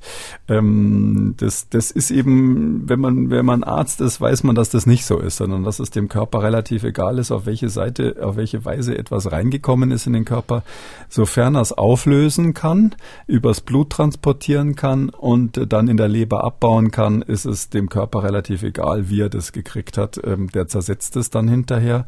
Und das ist aber mir, ich kann das schon verstehen, dass Leute dabei so etwas, was sie quasi implantiert bekommen, ähm, eher Angst haben als etwas, was sie selber zu sich nehmen. Aber Sie haben völlig recht, die zusammen, die Inhaltsstoffe sind ja bei kaum etwas so genau kontrolliert wie bei einem Medikament. Ich dachte, Sie wollen auf was anderes hinaus. Sie wissen ja bei dem Bier, selbst wenn es nach dem deutschen Reinheitsgebot gebraut wurde, in der Regel nicht genau mit welchen Pestiziden die Pflanzen vorher besprüht wurden oder was da alles drinnen war in dem Malz noch mit drin, den man, glaube ich, ins Bier mischen kann. Oder gibt tausend Beispiele, wo man sich verrückt machen könnte. Wir könnten auch mal über, über Tee äh, diskutieren. Wie ist das, wenn man jeden Tag Tee trinkt? Wo Aromatisierten Tee, Tee zum Beispiel, ne? Auch, hm. Ja, ich dachte jetzt an den schwarzen, äh, mhm. der dann sowohl vor der Fermentierung als auch nach mhm. der Fermentierung mit allen möglichen Stoffen versetzt wird. Sie wissen nicht, was da auf die Pflanzen gespritzt wurde. Also da könnte man, äh, wenn man, wenn man die ganzen Lebensmittel, die wir zu uns nehmen, und deshalb haben Sie natürlich total recht, wenn man die auch nur ansatzweise so gut kontrollieren würde wie Medikamente, wow, dann bräuchten wir echt viele Riesenbehörden, die das, die, das machen. Und wir nehmen diese Risiken in Kauf. Ja, das, deshalb haben Sie völlig recht. Relativ gesehen ist so ein Medikament bezüglich der Verunreinigungen oder der unerwarteten Inhaltsstoffe viel, viel sicherer als irgendwas, was man vielleicht unten an der Würstelbude kauft. Schön formuliert. Also war zumindest so ein kleines Gedankenexperiment, um sich auch selber mal so ein bisschen runterzuholen bei dieser ganzen Diskussion. Ähm, wir kommen mal kurz, ein kleiner Exkurs zurück zu den Proteinimpfstoffen. Eingangs der Sendung haben wir drüber gesprochen. Äh, jetzt hat die Frau Dreimer noch eine Frage. Sie möchte, sie, sie wartet auch auf Novavax und sie schreibt, ähm, wenn Novavax dann zugelassen ist, kann dann ein Arzt diesen Impfstoff direkt bestellen oder muss man dann noch warten, bis der Staat diesen Impfstoff ordert? Viele Grüße. Ein Arzt kann sogar Impfstoffe bestellen, die nicht zugelassen sind. Also wenn Sie einen Arzt haben, der das für Sie macht, können Sie sich das ähm, äh, Zeug aus China, von dem man weiß, ähm, ähm, die chinesischen Impfstoffe äh, Sino, von Sinopharm zum Beispiel und Sinovax, ähm, die können Sie sich bestellen. Die können Sie auch, wenn Sie wollen, im Urlaub in Dubai kaufen oder so ähm, und dann mit nach Deutschland nehmen, Ihrem Arzt in die Hand drücken äh, und der spritzt Ihnen das dann. Das ist also nicht unzulässig.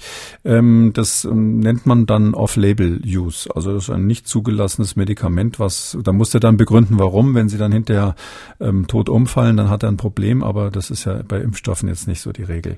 Ähm, also das ist, wird nicht das Problem sein. Das Problem ist eher, ähm, das wird ja hergestellt und ist etwas, wo die ganze Welt drauf wartet. Ich muss noch mal sagen, es gibt auch andere eben von Sanofi zum Beispiel und die werden dann irgendwann kommen, diese, diese nicht ähm, und nicht Vektorimpfstoffe. Ähm, und da wird natürlich dann viele Menschen auf der Welt werden danach äh, fiebern, die zu bekommen. Nicht nur, ähm, sage ich mal, Skeptiker ähm, in den industrialisierten Ländern, ähm, die jetzt nach langem Nachdenken und Bücher lesen am Schluss sagen, nee, ich warte lieber ab, sondern ganz viele Menschen in, in äh, armen Ländern, äh, wo einfach diese Hightech-Impfstoffe aus verschiedenen Gründen nicht ausgebracht werden können. Einer ist, dass wir es alles aufgekauft haben. Ein anderer ist, ähm, dass das es äh, schwierig ist, wenn man ein schlechtes medizinisches Versorgungssystem hat, so ein Impfstoff, der dann bei minus 70 Grad gelagert werden muss, irgendwie im Land zu verteilen. Und ähm, deshalb warten die ja auch auf diese Impfstoffe. Und deshalb gehe ich davon aus, dass es in dem Moment, wo die anfangen zu produzieren, sofort wieder Versorgungsengpässe gibt. Und da werden natürlich staatliche Besteller bevorzugt. Also da wird dann Ihr Arzt wahrscheinlich Schwierigkeiten haben, wenn der eine E-Mail an den Hersteller schreibt äh, und sagt, ich hätte gern eine Dosis und im, äh, der, die, die Frau von der Leyen von, aus Brüssel verhandelt quasi dann über paar hundert Millionen Dosen quasi zeitgleich. Und das ist eher das Problem. Aber rein juristisch gesehen könnte man sich äh, so ein Medikament natürlich irgendwie besorgen, wenn man rankommt oder wenn es es in der Apotheke in New York gibt, können Sie sich das kaufen und auch in Amerika durchaus vom Arzt dann verabreichen lassen. Von den Proteinen zu den Vektorimpfstoffen. Diese Dame hat angerufen, sie hat sich bisher nicht impfen lassen. Sie hatte 2012 Brust, Brustkrebs und sich mit Bestrahlung behandeln lassen und nun will sie Folgendes wissen. Also sie hat mehrere Fragen, aber auch eine Frage zum Vektorimpfstoff. Ob es sinnvoll wäre, noch zu warten, weil ich doch ein bisschen Bedenken habe, weil die Nebenwirkungen ja nun noch nicht hundertprozentig auf dem Tisch liegen nach so kurzer Impfzeit und ähm, habe also auch von Ärzten selbst gehört, dass man so bis zum Frühjahr 2023 äh, noch warten müsste, bis die konkreten Zahlen der Nebenwirkungen vorliegen. Und äh, wüsste gerne von Ihnen, Herr Professor, ob Sie es befürworten würden, sich eine Impfung geben zu lassen und warum Sputnik 5 noch nicht bei uns zulässig und äh, zu haben ist, obwohl Ungarn ja schon impft und äh, hier Europa so lange braucht, die EU, um da eine äh, Lösung auch für äh, Wahlen zu finden, wo ich dann gerne meinen Impfstoff herhaben möchte. Mhm, nachvollziehbar. Ja, also äh, ich finde jetzt bis 2023 wegen möglicher Nebenwirkungen zu warten, wenn man wenn man äh, Krebspatient war, ähm, das macht keinen Sinn. Also das äh, wird wird bis dahin nicht so sein, dass wir ganz viele Nebenwirkungen entdecken, die wir jetzt noch nicht auf dem Schirm haben, ähm, was jedenfalls Erwachsene betrifft. Ähm, da würde ich sagen, die Frage, soll man warten, ja oder nein? Also da jetzt zwei Jahre hinzuwarten, da ist wahrscheinlich die Pandemie bis dahin mehr oder minder unter Kontrolle. Ähm, da wird dann, wird man möglicherweise auch sich inzwischen eine Infektion holen. Also jetzt zwei Jahre abzuwarten, puh, also das würde ich nicht empfehlen. Die andere Frage ist Sputnik. Ähm, ja, das ist so ein bisschen, das fragen sich manche Leute, warum das nicht zugelassen ist. Also alle Virologen, die sich mit dem Impfstoff bisschen beschäftigt haben und mit den Daten, die da veröffentlicht wurden, sind eigentlich der Meinung, dass das ein ganz guter Impfstoff ist. Es ist aber so, äh, der, der ist auch ganz raffiniert, der hat ja ein ähnliches Prinzip wie AstraZeneca. Äh, nur dass man zwei verschiedene ähm, Vektoren verwendet, weil man verhindert dadurch, dass das Immunsystem, was bei der, was einmal sozusagen schon gegen den Vektor angesprungen ist bei der ersten Impfung, beim zweiten Mal die Impfeffektivität herabsetzt, weil ja, ähm, wenn man auch gegen den Vektor, also gegen die quasi das Virus, gegen die, die diese Hülle, die das transportiert, was man eigentlich als Impfstoff hat, wenn man dagegen äh, immun ist, dann wird der, die Zweitimpfung natürlich nicht mehr funktionieren. Das ist ja der Grund, warum man zum Beispiel Johnson Johnson nur einmal gegeben hat und wahrscheinlich einer der Gründe, warum AstraZeneca jetzt nicht so gut funktioniert hat. Und Sputnik umgeht es durch zwei verschiedene ähm, Vektorviren und ähm, deshalb finden wir Virologen das eigentlich immer ganz elegant und die klinischen Daten sehen auch nicht so schlecht aus. Das Problem ist nur, ähm, bei der Europäischen Zulassungsbehörde muss man ja wirklich die Daten, da muss man echt die Hosen runterlassen und sehr, sehr viele Daten auf den Tisch legen, die jetzt nicht so in der normalen Veröffentlichung drin steht. Bis hin zur Frage, wie äh, gut ist die Herstellung kontrolliert, ähm, welche Qualitätskriterien werden da, äh, Qualitätsmanagement wird da gemacht für die Herstellung und so weiter. Und da ähm, hapert ähm, nach wie vor. Also es ist so, dass insbesondere bei der ähm, Herstellungsqualität eben die Zulassungsbehörden Fragen haben und deshalb ist eben der russische Impfstoff bei uns ähm, noch nicht zugelassen. Kommen wir zum Thema Impfstoffe und Schwangere. Eine junge Frau hat uns gemeldet. Sie möchte nicht, dass wir ihren Namen nennen. Kein Problem. Sie schreibt, ich bin in der 22. Schwangerschaftswoche und zögere immer noch, mich impfen zu lassen. Als Impfstoff würde ich BioNTech wählen, weil ich gehört habe, dass nicht nur die ähm, gebildeten Antikörper der Mutter in den Fötus übergehen, sondern über die Nabelschnur auch eine gewisse Menge des mRNA-Impfstoffs an das Kind weitergegeben wird. Ich habe Angst, dass mein noch ungeborenes Kind davon einen Schaden nehmen könnte. Schadet der Impfstoff dem Fötus? Wie kann die Antwort Nein lauten, wenn es doch dazu noch gar keine Langzeituntersuchung gibt? Bitte gehen Sie auf diesen Sachverhalt noch einmal ein, denn mir fällt diese Pest- oder Cholera-Entscheidung ähm, also Risiko eingehen, an Covid zu erkranken versus Schaden meines Kindes durch BioNTech-Impfung wirklich nicht leicht. Viele Grüße. Ja, also die, das ist natürlich, ähm, wenn man so ein bisschen will, die Gretchenfrage und sehr schwierig ähm, zu beantworten. Sollen sich oder wie, wie sieht's mit den Schwangeren aus? Ähm, vielleicht vorweggeschickt, die Empfehlung ist eindeutig. Die Ständige Impfkommission hat inzwischen empfohlen, dass sich Schwangere impfen. Und es ist auch so, dass Schwangere keine Gratistests mehr kriegen, wenn sie sich ähm, nach dem ersten Schwangerschaftsdrittel ähm, nicht geimpft haben. Und ähm, äh, auch die ganzen anderen Möglichkeiten und Nachteile, die es gibt, wenn man sich nicht impft, zum Beispiel ähm, Lohnfortzahlung bei Quarantäne und so weiter, da gibt es keine Ausnahmen für Schwangere. Ähm, die Daten sind ähm, natürlich so, dass wir keiner hat ein dreijähriges Kind von einer Schwangeren, die ähm, während der Schwangerschaft geimpft wurde, gesehen bisher. Das ist ganz klar. Das hat die Hörerin zu Recht, ähm, ähm, sage ich mal, beantwortet oder gefragt. Und deshalb muss man ein bisschen fragen, wie, warum sind sich die Leute, die jetzt für die Impfung sind, ähm, da so sicher? Und da kann ich ja mal versuchen zu erklären, wie die, wie die das begründen. Das eine, was man vorne wegschicken muss, ist äh, einfach ganz wichtig auf der sozusagen auf der anderen Seite der Waagschale. Äh, Schwangere, die sich mit Covid infizieren, sind heute eine der wichtigsten Risikogruppen, die wir haben. Es sind ja so viele Menschen schon geimpft im mittleren Lebensalter, auch im hohen Lebensalter. Ähm, so, wir haben es häufig bei den Hochaltrigen oder auch bei denen, die andere Risiken haben, schon mit Leuten zu tun, die eigentlich Impfdurchbrüche haben oder Zweitinfektionen haben. Und äh, diejenigen, die wirklich eine Problemgruppe sind oder häufig eine Problemgruppe sind, sind die Schwangeren.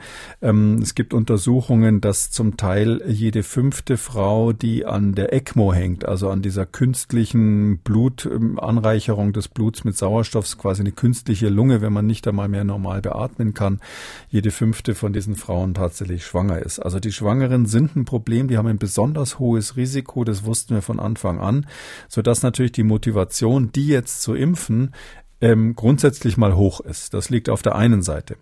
Auf der anderen Seite sind immer die Fragen, kann das, kann der Impfstoff irgendwie dem Fetus schaden, dem Kind schaden? Ähm, da hat man so meines Erachtens nicht ganz vollständige Daten, nicht nur was die Zeit, den Zeitablauf betrifft. Klar, am Schluss äh, des Tages ist die Nagelprobe immer ein äh, zehnjähriges Kind, wo alles in Ordnung ist, aber so, das können wir jetzt nicht machen. Ja, so lange können wir letztlich nicht warten. Und da hat man Folgendes als Referenz. Man hat ähm, ein Medikament, das eigentlich kaum Leute kannten bisher, das heißt Onpatro kann man ja mal googeln, O-N-P-A-T-T-R-O, Onpatro. Das ist für eine total seltene ähm, ähm, angeborene äh, Störung, das ist eine angeborene Erkrankung und das ist ein experimentelles Ex Medikament gewesen. Äh, das besteht genau aus dem gleichen Wirkprinzip. Das ist eine RNA und außenrum äh, diese Lipid-Nanoparticles. Und die, äh, da hat man aber, das ist das Interessante daran, eine tausendfach höhere Dosis gegeben als das, was man jetzt bei der Impfung braucht. Das ist eine RNA, die auch ein Lipid-Nanopartikel ist und die eben wegen dieser höheren Dosis auch intravenös verabreicht wird, also direkt in die Vene. Da wissen wir also, wenn etwas irgendwo zum ähm, Embryo hinkommt, dann dieses Zeug und die Dosis ist tausendmal höher. Und aus diesem, von diesem Onpatro gibt es tatsächlich Untersuchungen im großen Stil mit schwangeren Tieren. Natürlich nicht mit schwangeren Menschen, sondern mit Tieren. Das hat man insbesondere, das sind so die üblichen Labortiere. Tierfreunde müssen jetzt weghören, ja. Das hat man mit ähm, Kaninchen und Ratten gemacht. Und ähm, da werden quasi dann schwangere Ratten und Kaninchen mit diesem Medikament ähm, ähm, behandelt. In dem Fall geimpft kann man ja, ja nicht sagen. Und dann wird hinterher das Tier getötet und festgestellt, ähm, wo haben sich diese Lipid-Nanoparticles verteilt. Das ist die Studie, die quasi die Basis war dafür, dass man zugelassen hat, dass überhaupt der Impfstoff an schwangeren Menschen dann, an Schwangeren im engeren Sinn, bei Tieren sagt man ja trächtig, ähm, überhaupt ausprobiert werden darf. Und bei dieser Studie, die ist schon im Mai veröffentlicht worden, ist eben rausgekommen, dass äh, bei Kaninchen diese Lipid-Nanopartikel und ihre ganzen Komponenten, wir haben sie vorhin erwähnt, überhaupt nicht in die Embryos gehen. Also da wurden die Embryos dann untersucht und äh, man hat keine, äh, keine Spuren, auch nicht Teile dieser Lipid-Nanopartikels gefunden. Keine der Komponenten hat man gefunden bei den äh, Kaninchen. Bei den Ratten ist es so, dass man nur eine der Komponenten gefunden hat und die in kleiner Menge ist eines dieser, eines dieser Fette, eines dieser künstlichen Lipide. Da ist es so, dass in der Studie, die, die es dazu gibt, eben 0,4 Prozent dessen, was man verabreicht hat, also vier Hundertstel, ähm, wurden dann tatsächlich auch ähm, weitergegeben an die, an die äh, Rattenembryos. Ähm, sonst gehen diese Lipid-Nanoparticles gar nicht auf die Embryos über und vor allem auch nicht insgesamt. Also da in der, in der Plazenta gibt's ja, im Mutterkuchen gibt's ja so eine Schranke, Plazenta-Schranke zwischen dem Blutkreislauf des Kindes und dem der Mutter. Und man hat festgestellt, dass diese kompletten Lipid-Nanoparticles, also insgesamt, wo ja dann die RNA mit drinnen ist, dieses kleine Bläschen, das ist zu groß, um da durch diese Schranke durchzugehen, kommen, sondern es kommen nur äh, eben, wie gesagt, nur bei den Ratten, nicht bei den Kaninchen in den Experimenten Bestandteile dieses Fetts mit rüber. Ähm, man hat auch festgestellt, vielleicht um das zu ergänzen, dass diese Fette durchaus ähm, in die Muttermilch gehen. Also äh, bei den trächtigen Tieren ist es so, dass die, wenn die dann äh, später stillen, ähm, dass dann, oder säugen sagt man bei Tieren wiederum, ähm, dass äh, da dann tatsächlich diese Lipide in der Milch nachweisbar sind. Also das ist, da ist die Situation anders als bei Schwangeren. Ähm, es ist auch so, dass wenn man die Dosis erhöht, also sehr, sehr große Dosis gibt von diesen Lipid-Nanoparticles den Versuchstieren, dass nie toxische Effekte bei den Embryos aufgetreten sind. Der einzige toxische Effekt, den man gefunden hat, ist dann, wenn die Dosis so hoch ist, dass die Mutter quasi schwerst krank wird und stirbt. Äh, da ist natürlich so, dass der Embryo dann auch ein Problem hat. Das liegt daran, dass diese Fettpartikel, wenn man da richtig große Mengen von injiziert, das wird ja intravenös dann verabreicht, ähm, dass die das Vitamin Vitamin A wegfangen. Also Fettpartikel haben die Möglichkeit, Vitamin A wegzufangen und das brauchen die Embryos fürs, für den Wachstum und fürs Wachstum unter anderem. Also das ist so ein Effekt, wo man sagen muss, äh, Mensch, also das ist so weit weg von dem, was wir hier mit dem Impfstoff machen. Da kann man sagen, alles wirklich im sicheren Bereich, weil ja der Impfstoff im Gegensatz zu dem, was wir hier jetzt bei diesem Onpatro gesehen haben, nicht in die Vene gegeben wird, nur ein Tausendstel davon gegeben wird und wir eben davon ausgehen können, dass dadurch eben, äh, so heißt es auch in den Studien immer wieder, die, die Möglichkeit, dass jetzt diese mRNA, Lipid-Nanopartikel überhaupt zum Fetus gehen, extrem gering ist. Wenn, dann wird es eine ganz kleine Dosis sein. Okay, das war jetzt die eine Seite der Medaille, ähm, die sozusagen für die Impfung sprechen würde. Was würde denn dagegen sprechen? Also richtig dagegen spricht nichts, aber man muss, äh, das ist ja auch hier, sage ich mal, Kultur in unserem Podcast offen auch Lücken benennen. Ähm, was man nicht gemacht hat, ist in diesen Studien, obwohl das ja Studien vom Pfizer waren, also der Firma, die quasi mit BioNTech zusammen den Impfstoff herstellt, ähm, man hat nicht bei den äh, Rattenembryos oder bei den äh, Kaninchenembryos geguckt, ob denn diese Messenger-RNA da drinnen ist. Also das wäre ja ein leichtes gewesen zu sagen, okay, wir machen mal die Studien mit dem Impfstoff und wir nehmen dann die Ratten. Und ähm, es ist so, dass wir dann gucken mit einem empfindlichen Test, da gibt's ja diese PCR, die extrem empfindlich ist, ob jetzt Messenger-RNA drinnen ist oder nicht. Also falls solche Studien gelaufen sind, ähm, hat man die ähm, nicht veröffentlicht. Und das wäre jetzt, sage ich mal, aus wissenschaftlicher Sicht natürlich total naheliegend, bevor ich jetzt als Hersteller eines Medikaments, was milliardenfach produziert werde, ähm, als Conclusio, als, als, als Schlussfolgerung sage, ich erwarte, dass wahrscheinlich nur sehr wenig äh, mRNA, Lipid Nanoparticles in den Embryos sind, ähm, dass ich die Nagelprobe mache und feststelle, ob welche drinnen sind, also die PCA mache. Das hat man nicht gemacht oder zumindest nicht publiziert. Ähm, das andere, was man sagen muss, ist, ähm, es ist natürlich so, ähm, dieses Onpatro ist auch eine RNA. Das ist aber keine Messenger-RNA. Also mRNA heißt ja immer Messenger-RNA. Und zwar ähm, hat die ja die besondere Eigenschaft, wenn die in die Zelle reinkommt, macht die Zelle mit der was. Die benutzt die und produziert da draußen Protein. Die ist, das ist also, wenn Sie so wollen, eine biologisch aktive Substanz. Bei Onpatro ist das Wirkprinzip anders. Das ist eine RNA, die nur irgendwas, sage ich mal, blockieren soll, aber keinen eigenen biologischen Effekt in dem Sinn hat, dass Proteine daraus hergestellt werden. Das bedeutet, dass bei der Messenger-RNA eines Impfstoffs rein theoretisch natürlich ganz, ganz kleine Mengen ausreichen würden, wenn die im Embryo sind, um den anzuregen, irgendwie dieses S-Protein zu produzieren. Und dann ist die Frage, wie natürlich der kindliche Organismus darauf reagiert. Und man hat weder die Messenger-RNA RNA in den Embryos bei den Tieren festgestellt. Ähm, noch hat man geguckt, ob dieses S-Protein vielleicht in kleinster Menge irgendwie da ist. Und da muss ich sagen, das ist so eine Lücke, wo ich jetzt im Sinne der Beruhigung der, der Schwangeren, die sich ja impfen lassen sollen, gerne diese, dieses Ergebnis hätte, statt zu sagen, wahrscheinlich ist es nicht so, würde ich gerne als Wissenschaftler lieber sagen, es ist nicht so. Und ähm, die, die amerikanische Gesundheitsbehörde CDC, äh, die ja auch ganz viele Juristen immer haben, die da mitformulieren, wenn sie, wenn sie ihre Empfehlungen geben, die schreiben eben auch nur, höchstwahrscheinlich äh, ist es so, dass dieses mRNA-Impfstoff nicht im, im Embryo landet oder im Fetus landet. Aber höchstwahrscheinlich ist eben vielleicht für die eine oder andere werdende Mutter eben nicht ausreichend in der Situation, zumal man meines Erachtens ähm, das ohne weiteres testen hätte können, ähm, testen können könnte, aber offensichtlich zumindest äh, die Ergebnisse nicht ähm, publiziert hat. Ja, okay, gerne. das war sozusagen jetzt Pro und Con. Ähm, wollen wir sozusagen abschließend beruhigend, weil die Dame möchte ja äh, vielleicht eine Empfehlung haben und ähm, daraus ähm, etwas für sich äh, ziehen. Was würde denn noch für diese Impfung sprechen? Ja, also für die Impfung spricht, und das, das sind Daten, die man wirklich jetzt ähm, ziemlich hart hat inzwischen. Das, so, die ersten Ergebnisse wurden schon im April, glaube ich, veröffentlicht und immer wieder reproduziert. Wir können, man sieht die Antikörper, die bei der Mutter gebildet werden durch die Impfung. Das geht sowohl beim Tier als auch beim Menschen, hat man das gezeigt die sieht man tatsächlich dann hinterher auch im Fetus, also im werdenden Kind. Ähm, da hat man dann auch Nabelschnurblut einfach getestet, kann man nach der, nach der Geburt ja testen. Und da hat man festgestellt, in diesem Nabelschnurblut sind die Antikörper drinnen. Das heißt, es passiert bei dieser Impfung das Gleiche, was wir von ganz vielen anderen Impfungen auch kennen, dass die Mutter, wenn sie während der Schwangerschaft geimpft wird, ihre Antikörper auf das Kind überträgt. Und das ist natürlich für so ein Neugeborenes, und da muss man ja auch dran denken, in den ersten Lebenswochen, ich würde mal sagen bis zu sechs Monate, ähm, eigentlich ein ganz, ganz wichtiger Schutz, weil das Kind können sie ja in dem Alter nicht impfen. Das könnte sich aber von Geschwistern mit Covid anstecken und in dem Alter ist es wiederum gefährlich. Bei so einem kleinen Kind kann man sich vorstellen, wenn die Lunge dann angegriffen wird.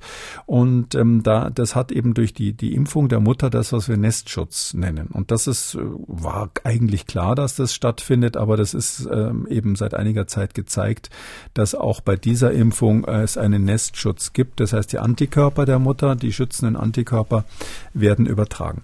Also mit dieser, ähm, sage ich mal, bisschen ambivalenten Einschätzung muss man leider die Mütter ähm, jetzt ähm, alleine lassen, wenn man will, dass das Kind die ersten sechs Monate den Nestschutz hat. Wenn man selber ähm, will, dass man, obwohl man eine Risikoperson ist, ähm, geschützt ist oder im Falle einer Covid-Infektion nicht schwerst erkrankt, dann muss man sich leider ähm, während der Schwangerschaft impfen lassen, obwohl es das, äh, die, die, die restlichen Fragen, die unbeantwortet sind, gibt. Was ist mit der Übertragung dieses Impfstoffs auf den Fetus? Und ähm, ich sag mal so ein bisschen kleiner Vorwurf an die Hersteller. Ähm, diese Frage könnte man nun wirklich sogar im Tierexperiment beantworten und dann würden sich wahrscheinlich viele wohler fühlen. Okay, dann verlassen wir das Thema. Frau Steiner aus München hat angerufen. Sie braucht Argumente im Gespräch mit ihren Bekannten. In, meinem Bekanntenkreis gibt es Leute, die hatten Covid. Um, ist schon lange jetzt her, im letzten Jahr, Anfang letzten Jahres, auch mit mittelschweren Symptomen und auch teilweise Long-Covid-Symptomen. Hier fragt man sich, inwiefern das jetzt noch notwendig ist, eine Impfung vorzunehmen, außer man hat irgendeinen Stempel im Ausweis, was ja auch sehr fraglich ist, ob das dann, dass man das nur deshalb macht. Man sollte es ja machen, weil man sich gesundheitliche Vorteile verspricht. Ist halt die Frage, was bringt es jetzt für einen Sinn, wenn man schon die Corona-Infektion hatte, eine Impfung zu machen. Vielleicht haben Sie da ein paar Argumente, die ich anführen kann bei den äh, Bekannten, um sie zu überzeugen, sich impfen zu lassen. Würde mich sehr freuen, weil ich, wie gesagt, ich habe da dann auch keine Argumente mehr bei diesen äh, Personen. Vielen lieben Dank. Ja, das ist natürlich ein Grenzfall, ja, aber die Argumente dafür sind ähm, ähm, es sind zwei. Das eine ist, äh, durch die Impfung ähm, kann man, macht man natürlich so eine Boosterung. Das heißt also, der Immunschutz nimmt irgendwann im Laufe der Monate und Jahre ab nach der Infektion. Wenn sich jemand zum Beispiel in der ersten Welle ähm, infiziert hat, ist das ja jetzt inzwischen schon ganz schön lange her. Und dann kann man durch die Boosterung, also durch die Impfung, die man dann oben drauf setzt, das quasi reaktivieren. Dann wird dann der, der, der Schutz, möchte ich mal sagen, nochmal neu aufgelegt.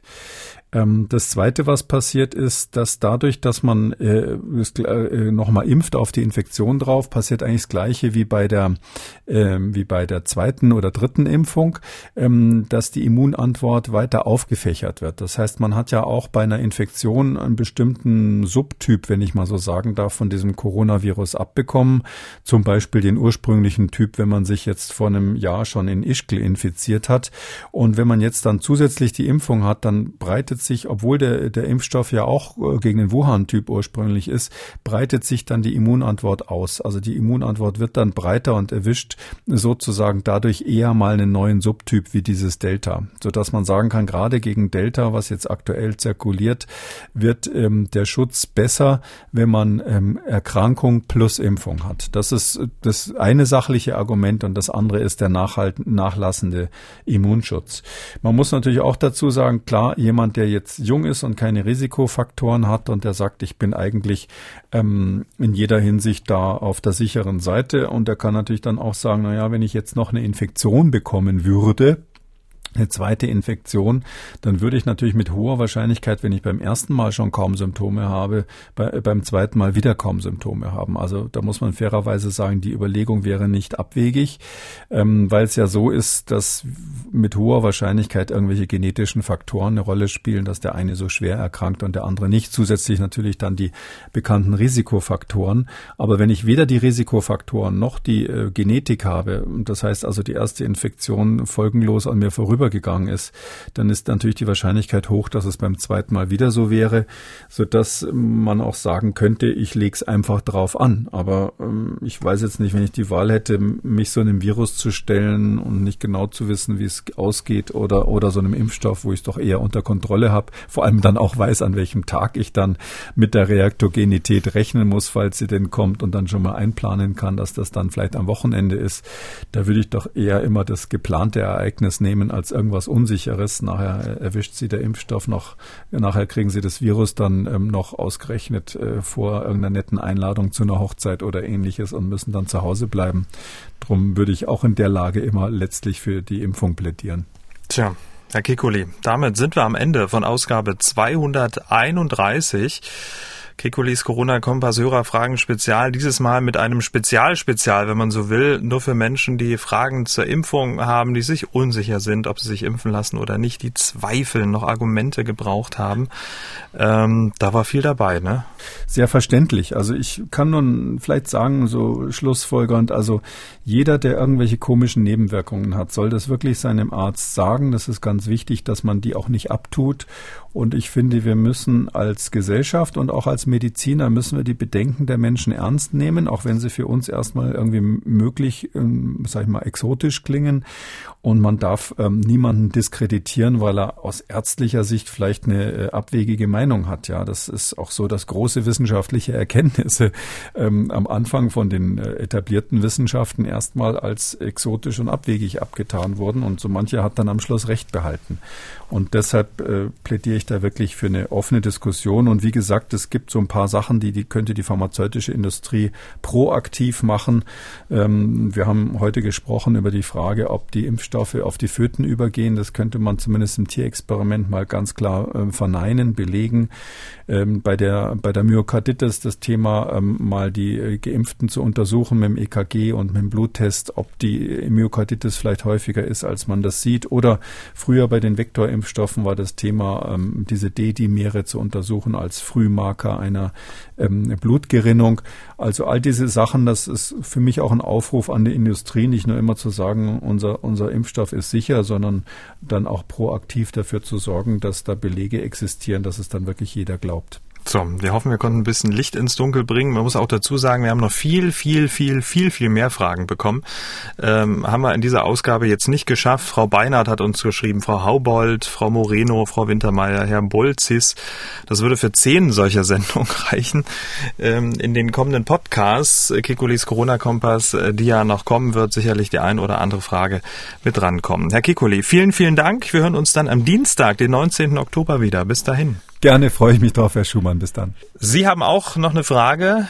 Dann äh, können Sie uns eine Mail schreiben, mdraktuell-podcast.mdr.de oder Sie rufen uns an, das kostet nix, 0800 322 00. Kekules Corona-Kompass als ausführlicher Podcast unter Audio und Radio auf mdr.de, in der ARD-Audiothek, bei YouTube und überall, wo es Podcasts gibt. MDR aktuell Kekules Corona-Kompass.